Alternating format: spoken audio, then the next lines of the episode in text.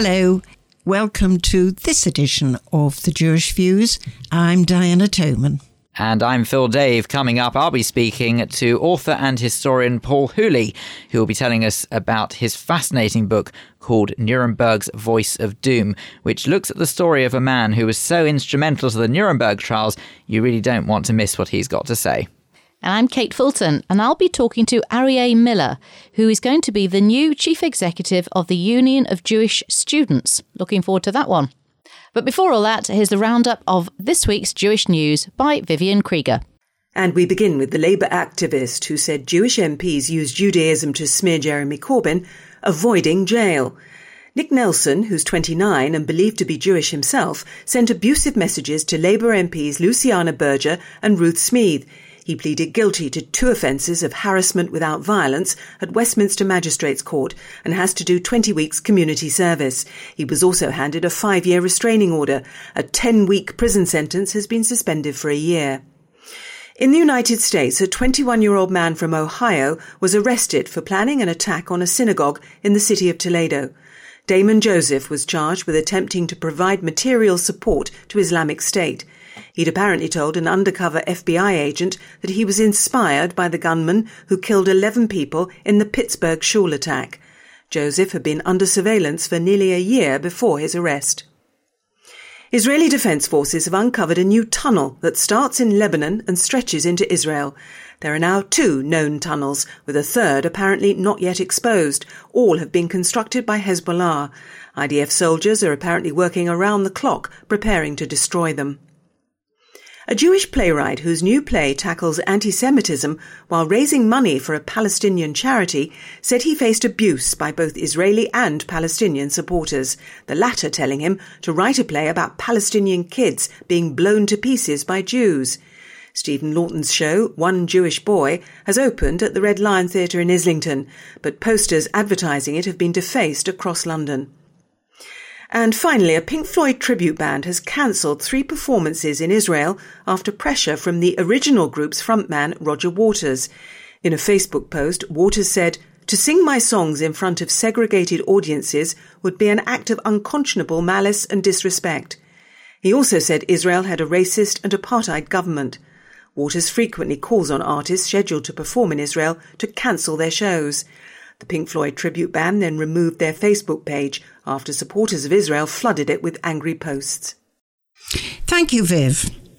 First, on the Jewish Views this week, we have Richard Ferrer with us, the editor, who joins us to review your copy of the Jewish News for this week. Let's start with what can only be described as a spat between Simon Schama and Naftali Bennett Simon Schama, esteemed historian, he is none too pleased with, uh, yes, Naftali Bennett, leader of the Jewish Home Party, many people considered to be prime minister in waiting after Bibi finally gives up the post in 2070, whatever it's going to be, um, when he finally bids farewell to the Knesset. Anyway, I digress. Naftali Bennett has said this week that diaspora Jews, get this, don't care about Judaism and they don't care about Israel extraordinary comment. I mean, obnoxious and frankly ignorant comment by someone who clearly doesn't have a, a clue quite what motivates, moves, and inspires Jewish people outside of Israel. Now, clearly, his party is called Jewish Home, so it's clear where he's coming from. He wants Aliyah, he wants all the Jews to gather in the Jewish biblical homeland, and that's fair enough. But Simon Schama has been absolutely scathing. I can't imagine Simon Schama really angry, but uh, it's difficult. Coming across in his tweets this week, he called it detestable and ignorant and absolutely scathing about this comment. I've probably said on this show many times British Jewish life is, is very distinct very unique to, to, to British Jews here in this country. And I understand that Jews in Israel and around the world probably don't recognize that we have a very unique brand of Judaism here in the UK but it's loud and it's proud and it is a part and parcel of British life. Comments like this, I think, are an absolute betrayal of that. So, yes, I quite agree with uh, the esteemed Mr. Schama. Uh, it was a detestable comment, not very impressed at all. But, Richard, isn't that a self defeating comment? by Mr. Bennett because it's not much of an incentive if he wants people to go to Israel. If he starts off on that on that path. Clearly, assimilation is at the at the heart of this. He he wants Jews to, to flock, and he wants the population to rise. And often, you know, not to their credit, Israeli politicians at times of great crisis, when there's conflict going on in the Middle East or anti-Semitism rising here in Europe, as it as it has been in recent years, they will use that as a stick almost to, to beat Jewish communities of France and Belgium and, and Germany and here in the UK and say, well, listen, why get get out of there? You know, there's a, homeland for you called, called Israel, and that's where you should be, and that's where your future lies. Well, I, I frankly disagree. I mean, I could never live in Israel. I go three, four, five times a year because I'm obviously passionate about it and enjoy it when I'm there. But no, no, no, I'm I'm I'm British to my roots and I couldn't possibly live in that country. Proud of it nonetheless. So, yeah, not happy with what he said. And I think he should probably come over here, Naftali Bennett, and see places like JW3 or go to Limmud or see our amazing synagogues and our wonderful way of, of life and Jewish brand in this country. And he might have more of an appreciation for what we stand for. Indeed. I wonder if that'll ever happen. Also, Naf- Naftali Bennett was actually meant to be here in the UK a couple of weeks ago, but he cancelled because there was going to be a vote against Bibi, but that didn't happen. So, yeah, he, he is actually planning on being here in a couple of weeks' time or a couple of months' time. So, when he does, I'll, I'll ask him those questions directly. we'll get him in for a chat. Yes. Anyway, yeah, we should get him in on the show. Absolutely. On a slightly lighter note, let's talk about fancy dress mm. of a rather sinister kind. So fancy dress. Now, who hasn't gone to a fancy dress party dressed as someone that is clearly embarrassed by? I mean, I've I've gone as a backwards schoolboy. I've gone as Wonder Woman. All sorts of things. Anyway, we won't labour too long on that image. Sorry, you've you've gone as Wonder Woman. Yes, okay. I did. Yeah, just checking. Yeah, endless. A long, long. Where did that out? You so long and. it was a long time ago, was it? it, it actually, worryingly, it wasn't that long ago. Uh, but yes, it's a long and sordid story, and, and not one I'm prepared to go into great detail on. Anyway, for that will be eternally. Thank you very much. There you so go. tell us about. Should we get to the point anyway, people? Yes. Yeah, so uh, um, Escapade, fantastic mm. fancy dress shop in Camden, stocking Gestapo outfits. Can you eh, actually? I'm, I'm, I'm, we've got a picture in the paper this week. There's a picture of a man wearing a Gestapo outfit, and the slogan above says Gestapo officer. And you know these things are like 48 quid. Oh my god! I mean, yeah. Considered it's all made of polyester. well, they're probably made. Of, well, they're probably made. They're probably designer suits. Anyway, so we, we brought it to their attention, and they were very proactive and very good to, to remove it. There, that no longer exists. I mean, these things happen all the time, don't they? Do you remember there was the the, the couple that turned up at a, a, a fancy dress party dressed as the Twin Towers on fire. That was in Oof. one of the tabloids last year. Appalling, absolutely appalling. But yes, long time ago, Osama bin Laden, Harold Shipman. You've seen these people dressed as these nightmares, clearly for shock value, and this is too. But you you wonder. I mean, who who would turn up as a Gestapo and who'd sell a Gestapo outfit? You do wonder, but at the same time, could it be on a slightly flip side of the argument that it does make a mockery of people who deserve to have a mockery made of them. So even though I hmm. fully appreciate that there are many people who would see that and it would bring back horrible, haunting memories, could it be that actually it treats it with the total lack of respect that it deserves? Yeah, I uh, this looks to me like a, a, reenactment costume, something that's actually faithful to the original. They actually haven't used the the sinister red swastika armband. They've just gone with the red armband with a white dot. So that clearly they know there's a, a, line here that they shouldn't be crossing. But I suggest they've crossed it anyway. And you, uh, in in other words, the Jewish News, led the protest against it and got it closed down? Yeah, we led the charge, so now no one can turn up as a Gestapo officer at their fancy dress party over the festive period. But yes, you can turn up as Wonder Woman if you want. I have a costume if anyone wants that.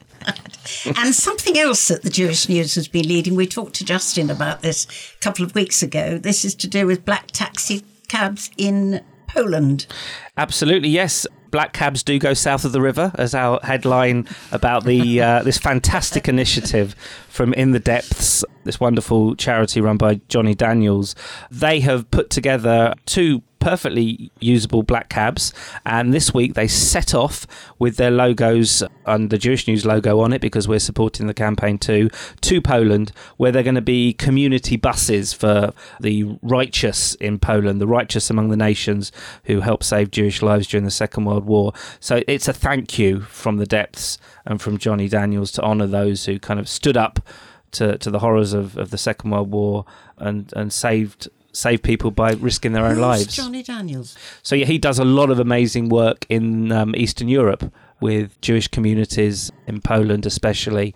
Uh, a lot of charity work out there. It's getting higher, higher, higher and higher profile. And this organisation has been run in conjunction with Chelsea Football Club. Avram Grant, the Israeli uh, former manager, was at the launch this week of these two taxis as they head off. And yeah, it's I don't know why these people can't just get Ubers like the rest of us, but it's very, very nice that they are being ferried around as and when they require. But yeah, clearly, uh, this is the least I think that the Jewish community can do for people who have done such so much for us. And also, if you think about the, the green element of it as well, is that it's quite nice to think that taxis that would have otherwise gone to the scrap heap are actually being used and can still be serviceable. Mm. And it's a, it's an icon, isn't it? A designer icon as well. Uh, you know, like our big our big old double decker buses, the yeah. big black cab.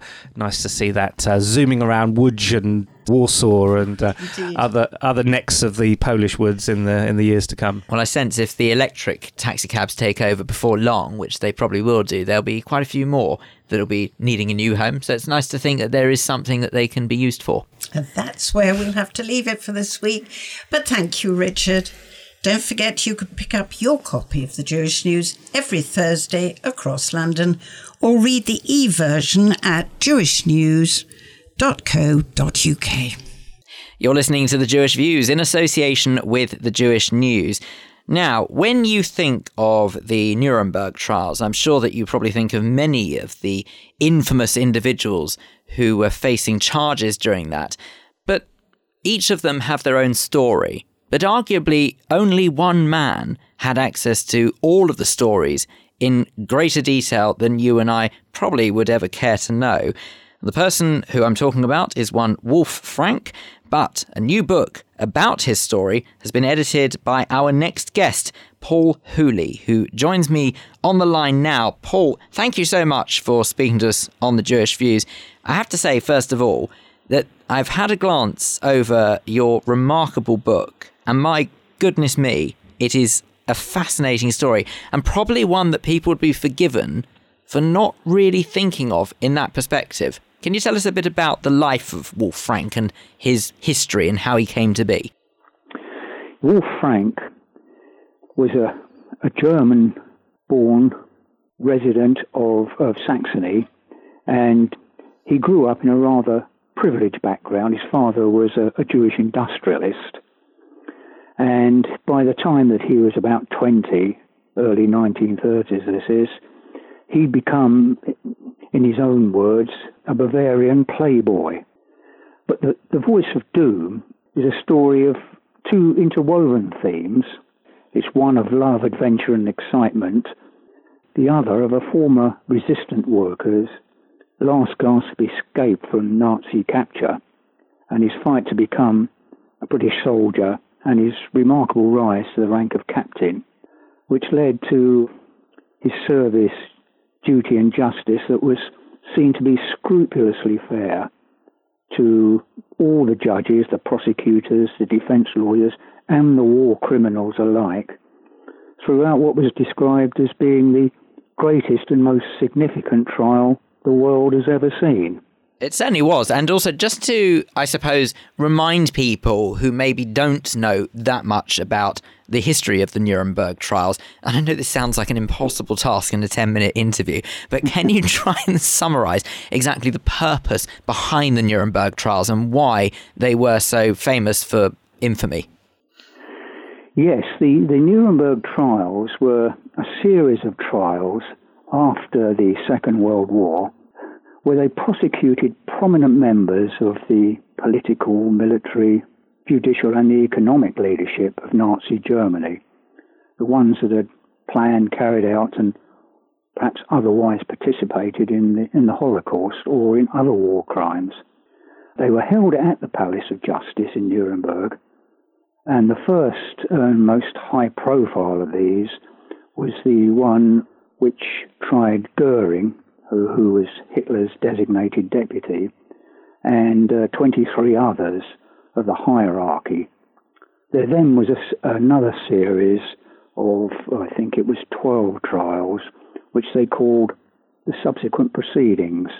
And these, in turn, tried other war criminals and leaders of the of Nazi Germany, who not necessarily had committed lesser crimes, but weren't as high profile, perhaps, as the first 24. Well, I was going to say when you when you mentioned high profile, you mentioned just now Hermann Goering, but again, some of the other names that have cropped up here is Rudolf Hess was another yes. one, and you've got Walter Funk. You know, there are so many high profile individuals here that people who follow the history of World War II and the main perpetrators of the hideous crimes that we witnessed during it, these are the people that we're talking about being brought to justice is absolutely extraordinary. And one man in particular, who we refer to in this book, was, I suppose, possibly the only person to get the most intricate detail of all of the trials. It was absolutely unbelievable what his perspective on Nuremberg trials must have only been. Well, it was. He was actually appointed to the British War Crimes Executive on the very first day that it was formed.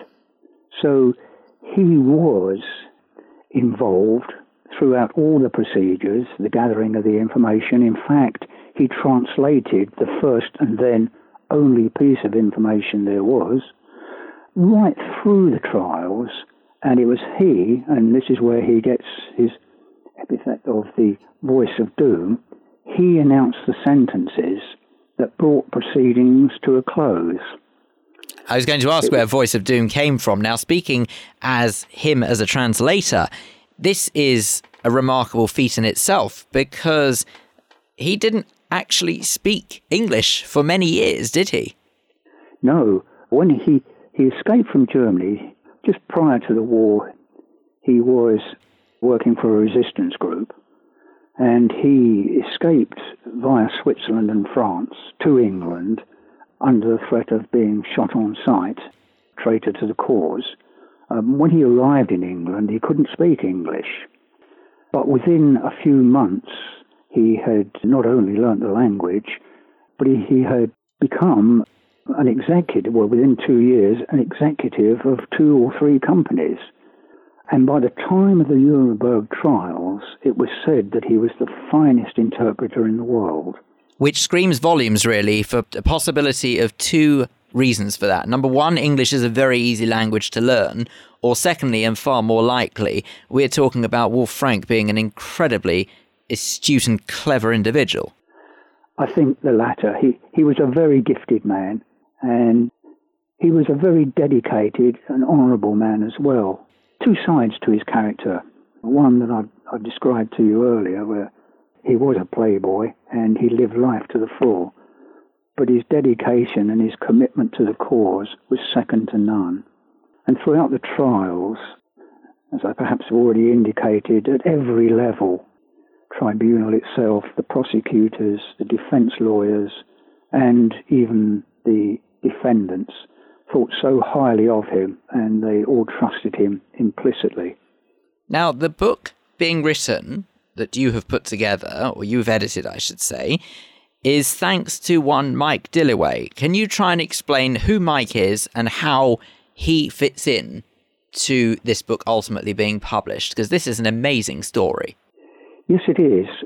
In his later days, in his uh, last four or five years, Wolf had become rather a, a sad character. He'd fallen on difficult times, both financially and emotionally. As I said earlier, he, he'd been married five times and he had many, many affairs and really had lived life to the full.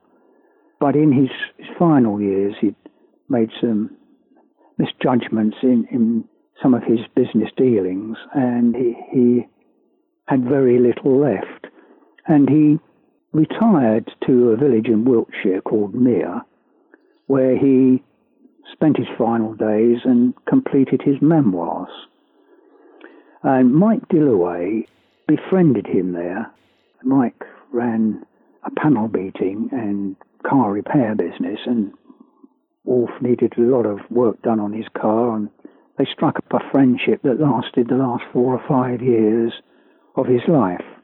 Which makes it uh, even uh, more when, extraordinary, really, because they were obviously very new friends. In a sense, they were, excepting that I would say that whilst Wolf had such a full life, he didn't seem to spend more than four or five years in any one place throughout his adult life. He was moving around all the time. But when he most needed a friend, should I say, then Mike Dillaway was there for him.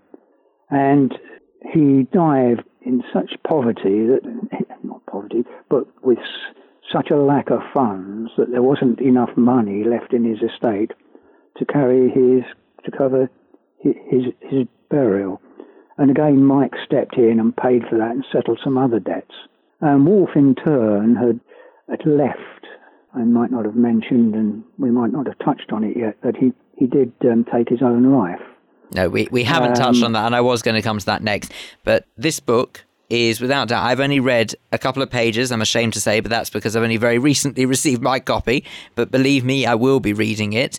And you must have just lived and breathed this for the last several years. What would you say in a summary, in a sentence, would you say is your particular standout moment from all of the works within that that you've edited?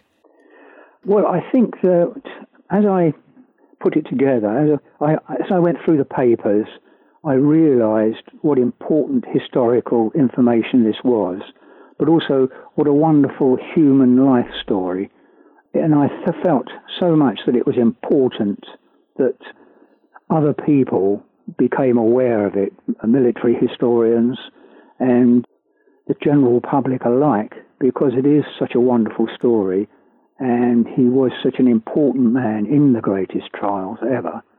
And in fact, it is said that he and his colleagues actually shortened proceedings by over three years. I can only say that I could carry on talking to you about this all afternoon and I don't think I'd get bored, but unfortunately we are out of time. But thank you so much for not only speaking to us on the Jewish views, but frankly for bringing this into the public eye, because what a remarkable individual Wolf Frank was and frankly is, even though he's no longer around. And frankly, what a remarkable individual you are for editing this book. Paul Hooley talking to me about Nuremberg's Voice of Doom, which is the autobiography of the chief interpreter at history's greatest trials. Thank you so much for speaking to us on the Jewish Views. It's been a pleasure, Phil. Thank you very much. If you would like to get in contact about any of the stories you've heard on this show, then we'd love to hear your Jewish views. Email studio at jewishviews.co.uk. On Facebook, go to facebook.com forward slash the Jewish Views. On Twitter, we're at Jewish Views UK, or you can go to our website, jewishviews.co.uk. You're listening to the Jewish Views in association with the Jewish News. I'm talking to Arieh Miller, who is the new appointed Chief Executive of the Union of Jewish Students. Welcome, Arieh. Tell us a bit about yourself first. I am born and bred in the Jewish community, the UK Jewish community, and really have enjoyed working now for the Jewish community. And this is another exciting challenge on that step. I actually, this is not my first venture towards UJS. When I was a student, I was very involved on campus, both with my JSOC and with UJS. And then when I first left university, working in the Jewish community, I was working very closely with UJS, dealing with anti Semitism and security for Jewish students on campus. So it's an organisation that really is Speaks close to, to my heart. Yeah. You're going to be working with, to some extent, I imagine, Esther Offenberg, who's the president of the Union of Jewish Students. How will what you do vary or interact with what she's doing? From my understanding, obviously it's a recent appointment, so I'm not uh, I'm not sitting in the chair, so to speak, yet. But from my understanding, the chief executive and the president work very closely together. I think it's really important for me, both personally and for UJS organisationally, that UJS is an organisation of the students and for the students. I think the fact that it is a new leaver who is elected by the student body to lead their student union, I think is a really amazing thing about the organisation. And it really is something that really excites me about working for UJS. And the CEO role at UJS is that long-term planning. It's looking looking ahead whilst the president is working on all of the activity and the amazing enrichment and leading and defending Jewish life on campus for that year. The CEO role is looking one, two, three, four, five years ahead to ensure that there is succession, that UJS is con- able to continue to be that vibrant and exciting organisation that it currently is. Well, you say you're going to be interactive. This is for students and about students. What sort of issues are facing the students now in 2018 and will be in the in the um, couple of years in the short term that you talk about? So, look, just like students are varied, as are the issues. The issues of anti Semitism, the issues, and I know my predecessor has been working a lot on combating the issues of Labour anti Semitism ever since that first issue at the Oxford Labour Club. He really has been doing a huge amount of work to ensure that Jewish students feel safe on campus. Um, uh, the issues, though, also do change. The issues that I saw as a student may not be the issues that students now face. And it's about ensuring that Jewish students on campus are able to have a full and fulfilled student life and Jewish student life. For many students, that's one and the same thing. But for some students, being able to be Jewish easily on campus enables them to have an amazing student experience and student life. I mean, there is, you know, it, sometimes you feel that there is a lot of overlap. You've got the chaplaincy, you've got the UJS, you've got JSOC. What defines your role and what do you see the biggest challenges for 2019 are going to be? There are some amazing campus providers who work on all areas, whether it is that pastoral care that chaplaincy gives, or whether it's Israel enrichment that so many organizations give, or whether it's the Jewish educational value that others bring. UJS is slightly different to each of those. UJS is not only a campus provider, but a campus uh, supporter and a campus enabler. UJS maintains those relationships, those long term relationships, both with the student bodies, but also with the uh, academic bodies uh, that govern campus to ensure that students can be represented where they're needed. There have been issues recently of talks being cancelled, as an example, and it's UJS that has the relationship with those institutions to enable good representation and fair representation of the students that are directly affected by that. Well, if you had a magic wand or you could choose your own projects or something you would really like to happen, what would you what would you like to make happen for students on campus or in the wider student body? So I, am joining UJS at a very exciting time for the organisation. It is the UJS 100. Uh, it's 100 years since the founding of UJS. And I'm also leaving the ZF at an exciting year for the ZF. It's 120 years since the founding of the Zionist Federation. With all anniversaries, it's very easy to look back and reminisce, but actually, uh, what is important is to look forward to the next hundred years and to ensure that UJS's illustrious history over 100 years enables it to have a growing and an exciting uh, future. Arieh Miller, newly appointed Chief Executive of the Union of Jewish Students. Good luck and thank you. Thank you. Time now for our rabbinic thought of the week by uh, Rabbi Harvey Belovski from Golders Green United Synagogue. The parsha this week is absolutely fascinating. The story ended with a cliffhanger last week where Joseph encounters his brothers once again. They've been dragged back to Egypt. His youngest brother, Benjamin, now accused of stealing his cup. And just as we um, imagine the story is going to come to its end, the music comes on, and we have to wait to this week where the reconciliation begins. In fact, it starts with the word vayigash, which means he approached, because this, unlike the rest of the story, is about reconciliation. Finally, when he can no longer control himself, Joseph reveals his true identity to his brothers. He's not the Egyptian viceroy born and bred in Egypt as they suspected, but in fact Joseph, their long lost brother, whom they'd sold to slavery and assumed they would never see again. When the moment comes, the verse says that Joseph spoke to his brothers and said, Ha'od avi chai, is my father still alive? It's a very strange question. They've repeatedly told him that their father is alive and that they couldn't bear the prospect of Benjamin being separated. Joseph knows he's alive, so why does he ask this question? I think the answer is important. The real question he's asking is could he really be alive What kind of life could he be living with all this trouble, all this sorrow, as we call it? Not knowing where his children are, not, not, not knowing what's going on. Can my father really have survived the experience of imagining that I'm dead and gone for more than 20 years? They reassure him that he has survived. Perhaps somewhere in the back of his mind, Jacob imagined that Joseph hadn't died. We'll never know. But we do know that it's important to imagine not just whether someone is physically, as it were, technically alive, but whether they are really living in a way that is meaningful and purposeful. Thank you to Rabbi Harvey Belovski from Golders Green United Synagogue with our thoughts for the week. And that's it for this edition of The Jewish Views. Thank you very much to all of our guests, Paul Hooley, author and historian, and to Arieh Miller from the Union of Jewish Students technically speaking. And of course, thanks goes to our producer Sue Greenberg and to you at home for listening. You can always listen to this episode or any previous episode of The Jewish Views by visiting our website, jewishviews.co.uk. And please remember to subscribe to us in your podcast application. The Jewish Views is brought to you in association with The Jewish News. From me, Phil Dave. From me, Kate Fulton. And me, Diana Toman. Do join us next time here on The Jewish Views. Goodbye.